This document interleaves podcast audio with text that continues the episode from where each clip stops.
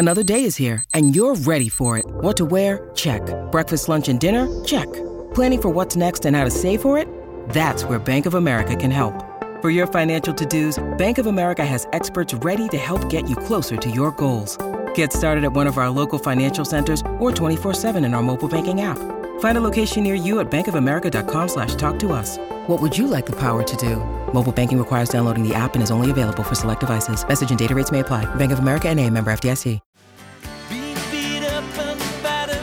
Yeah, he's been beat up and battered around, I reckon, too. That was last year. He's put to the sword. Grant Coelli, leading Australian trainer on percentage of winners with five or more starters. How are you, mate? oh, I'm very well, thanks, Toby. Uh, the, strike rate's improved since our last chat. Yeah, 60% this year. Uh, let's not go into the nitty gritty of it, but so say you had a thousand starters, you'd have 600 winners, mate.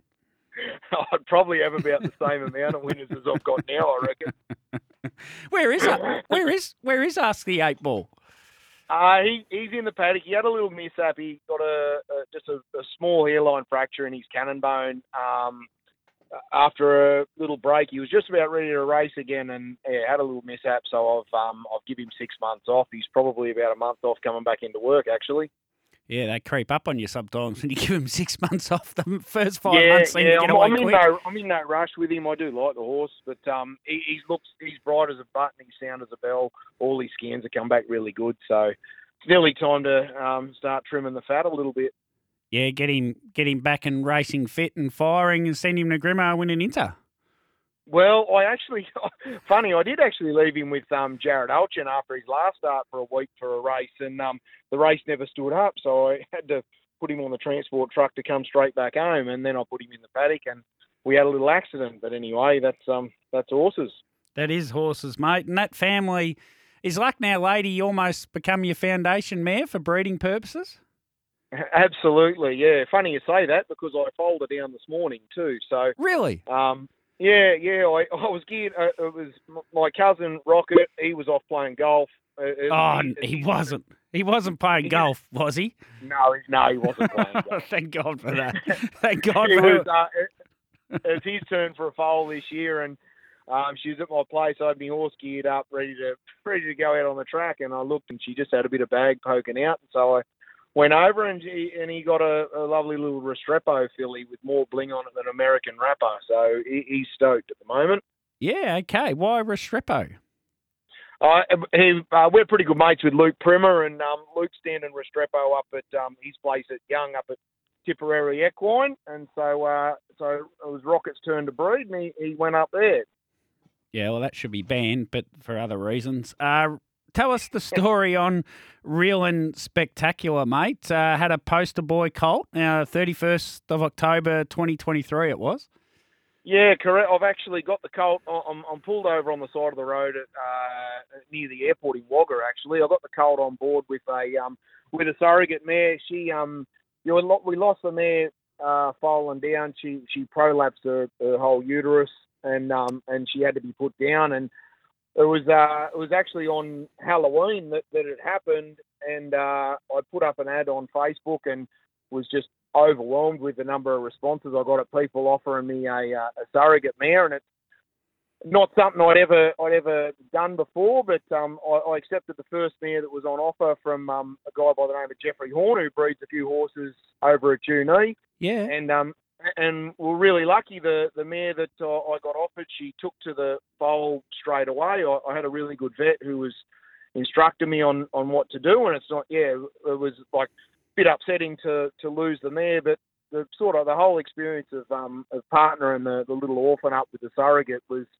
was about as good as when uh, when my kids were born for me. It was a um it was a pretty cool sort of experience, and um while you don't wish anyone to go through it, yeah. it, it was it was also kind of yeah it was really it was really good. We I had my kids out there with me when we were matching them up and that, and it just and it all took really well. And it was, it was funny because it was on Halloween, and the mare, that, the surrogate mare that that's in, in the float now as I speak, her name is uh, Trick or Treat Lombo. So I think it was just meant to be.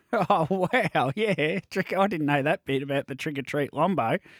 Yeah, yeah. Well, sort of, nor did I until about a week later, and I thought, I wonder what the name of this mare is that I've got here. Yeah, yeah. I knew, I, I knew the name of a. She, she was the mother of a nice horse around here called Woody Lombo, and so I, and that's all I knew about her. So I looked up Woody Lombo. I thought I better find out what the name of this mare is, and I looked it up. It was Trick or Treat Lombo. I said, oh, that'll do me. She was meant to die me, good mare. yeah. So, uh, have you thought of a name for this? Poster boy, trick or treat Lombo. You got a few options here. Yeah, I, I, I, I'm, I'm a bit of a stickler for me Seinfeld names. I, I like to Ah. keep all my horses named after Seinfeld, so I'm going to have to try and find something to. A I'm going to have to try and find a Halloween Seinfeld episode. Ah, very good. You do love your Seinfeld, don't you? Andy Gath's uh, in that camp too, actually. Yeah, I actually just got a, I got a yearling that's probably not, probably about a month off the trials, and I um just got its name back. Mother was a mudder, I called it. Yeah. The, the, mum used to um lie in the slop every day, so uh, I, I was happy with that name. I got that back. Uh, very good. Now, uh, Breeders' Plate, mate, tell us a bit about it. There's a few uh, horses. There's one they've named after you, Mr. Bondi, that uh, Bootsy's gone, I'll go and get one for the Breeders' Plate, and he's the one by the sounds of it.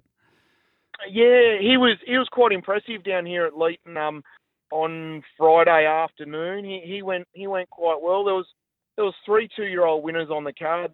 Between him, there was my ultimate Harry and um, and a locally trained horse, uh, a Lenny the Shark fellow by the name of Lenneth. And I I think all three are, are going to head towards the plate. Mister Bondi probably looks the the pick out of those three. He, he was pretty impressive in in what he did on um on Friday. But yeah, but uh, Len- Lenneth is also he's been a two year old that's shown a bit along the way, and I'd say I think one of the advantages of this year is that I don't think there is a real sort of blazing home or sugar apple amongst them. Like they're, they're, while Mr Bondi looks quite good, tho- those other ones last year were real. Last year and the year before were real sort of standouts and might have scared a few people off. But I, I think this year it's a little bit more even amongst them. So hopefully, when um, when the noms roll around on Thursday morning, that um, that we might have uh, a, a fair few noms. Be nice to see, with all due respect to Mr. Bondi, a horse like Lenneth that they've bred and, and raced right through. It's only won its first race last Friday at Wagga, I mean, at Leeton, uh, mate. So it'd be a good story for a local horse like that to win and, and Bootsy to miss out. Well, yeah, well, uh, the um, the trainer of Lenneth, Johnzo Thompson, he's he's on the committee and has been on the committee at Ah. Leeton for years, and he, he's the track curator Oh, uh, as well. So, um, and uh, Ben Thompson, his son, that was his first winner when he drove it round on uh, on Friday, and he's one of our sponsors at the club as well. And sort of, he's a plumber in town and handles all the um, all the plumbing around the track, the, any of the need, any of the needs that we have there. So that'd be a um, that'd certainly be a pretty cool local story if we if we if that happened to pan out for sure. Yeah, well, I've got one to cheer now. Lenneth in the uh, Breeders' Plate. And then you got a bit bit else happening the Golden Apple Heats and the Millbrae Heats on Breeders' Plate Day night. Yeah, so we've got the Golden Apple Heats. They're um they're for the up to fifties, and the Millbraes for the up to sixties. They're both on uh, on Boxing Day, with the final to be held on New Year's Day as well. And we've and with the change in sort of the Carnival of Cups setup that they have here in in New South Wales, uh, as a club we had to make a few decisions because I'm not sure if you're aware, but we lose sort of some of the funding because they have those really big Carnival Yeah. of Cups now that they allocate to some of the races, but uh, some of the clubs. But we missed out this year. But we've managed to, as a club, we made a decision that we wanted to keep all of our race funding pretty much the same as what it has been. So we've still got the Leeton Cup on the on the first, and we we've kept our lady drivers race for the up to 65s on the first as well. So our um all the races across our carnival, as a club, they're going to cost us a little bit more, but they've um we've managed to keep them all on, which is really good. New Year's Day, right? Yep. Why don't you program a two-year-old race and see what happens? Um, they're not allowed to. So the two-year-olds aren't allowed to race in New South Wales. The two-year-olds aren't allowed to race until February. Really? Yeah, yeah, new rule, uh, relatively new rule. Uh, um, I think they brought it in last year or the year before, Oh.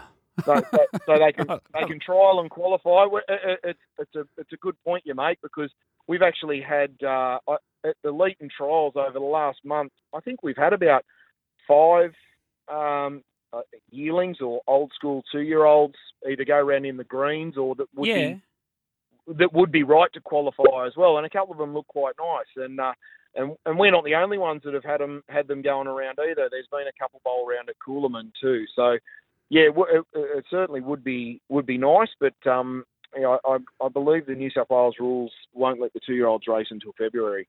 Well, where I was going to go with it was if it if it worked and it was decent, then you've probably got a, dis- a decision and a discussion within the committee. Could you then run a two year old Breeders' Plate New Year's Day, first day of the year, no heats? I don't know how you would pick the field though if you had more than ten nominations. I suppose uh, I don't know how you do that, but um, you can see where I'm going with it. If it worked, it'd be an exciting race to have a Peter Manning two year old come up the first day of the year to have a crack against seven or eight locals. That that was part of the mystique of the old school breeders' yeah, plate. I, I yeah. loved it. I I just thought it was fantastic when you when you had uh, six to ten unraced unraced two year olds all all um, hyped up and buzzing into that first corner. Like as a kid, for me, that was that was most exciting. And and then um, that, it sort of built my love of the, the horses and the juveniles as well. Because then, as a kid, you'd you'd follow those horses like yeah. like the O'Briens or the Mannings who brought them up. I'd follow them throughout their career then, and and because the Breeders' Plate form used to hold up a bit as a punter, and that's all I ever was as a kid. I used to like having a bet. Um, I, yeah, you just follow them around, and, and you'd have one bob up at Globe Derby, or one might bob up at Stall or something, and and you could always make a bit of a buck because Leeton form didn't look real good in the form guide. Yeah, yeah. Well, yeah, it's got a bit of. That's strange. You can't race January one. Uh, we'll have to do something about that, mate. Yeah, maybe, yeah, maybe, maybe we might have to have a, have a bit of a chat and send around a bit of a bit of a petition. Yeah. Oh, I just like the idea of it. If and if it was a thirty grand two year old race on the first of January, I can imagine a lot of locals up there targeting just that one race. You might only have one race for that preparation, but you get your horse up and going and have a crack at it.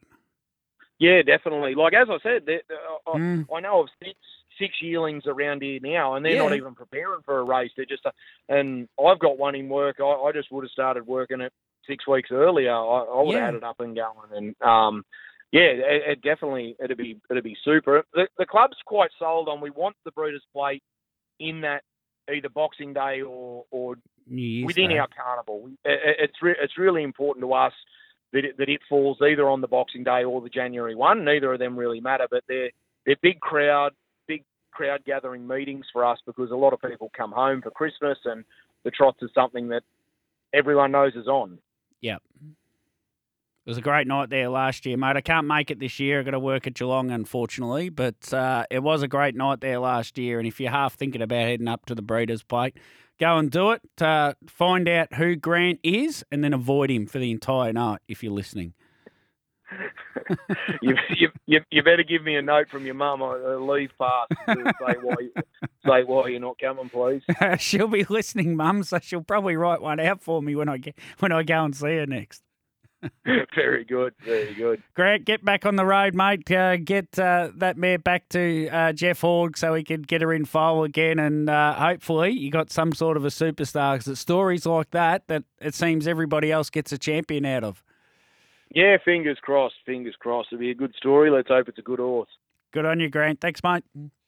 Thanks, Toby. There's Grant Coelli. Big week coming up at Leeton. Boxing Day, the Southern Central Engineering Breeders' Plate. 30 grand, two year old race. Then New Year's Day, the Leeton Cup, the Golden Apple, the Millbrae uh, Quarries Final. Uh, there's the Invitational Ladies Race, and maybe next year there can be a uh, 15 grand two year old race. I mean, intriguing affair, wouldn't it? A field of first starters on the 1st of January. Can't imagine why we can't do that.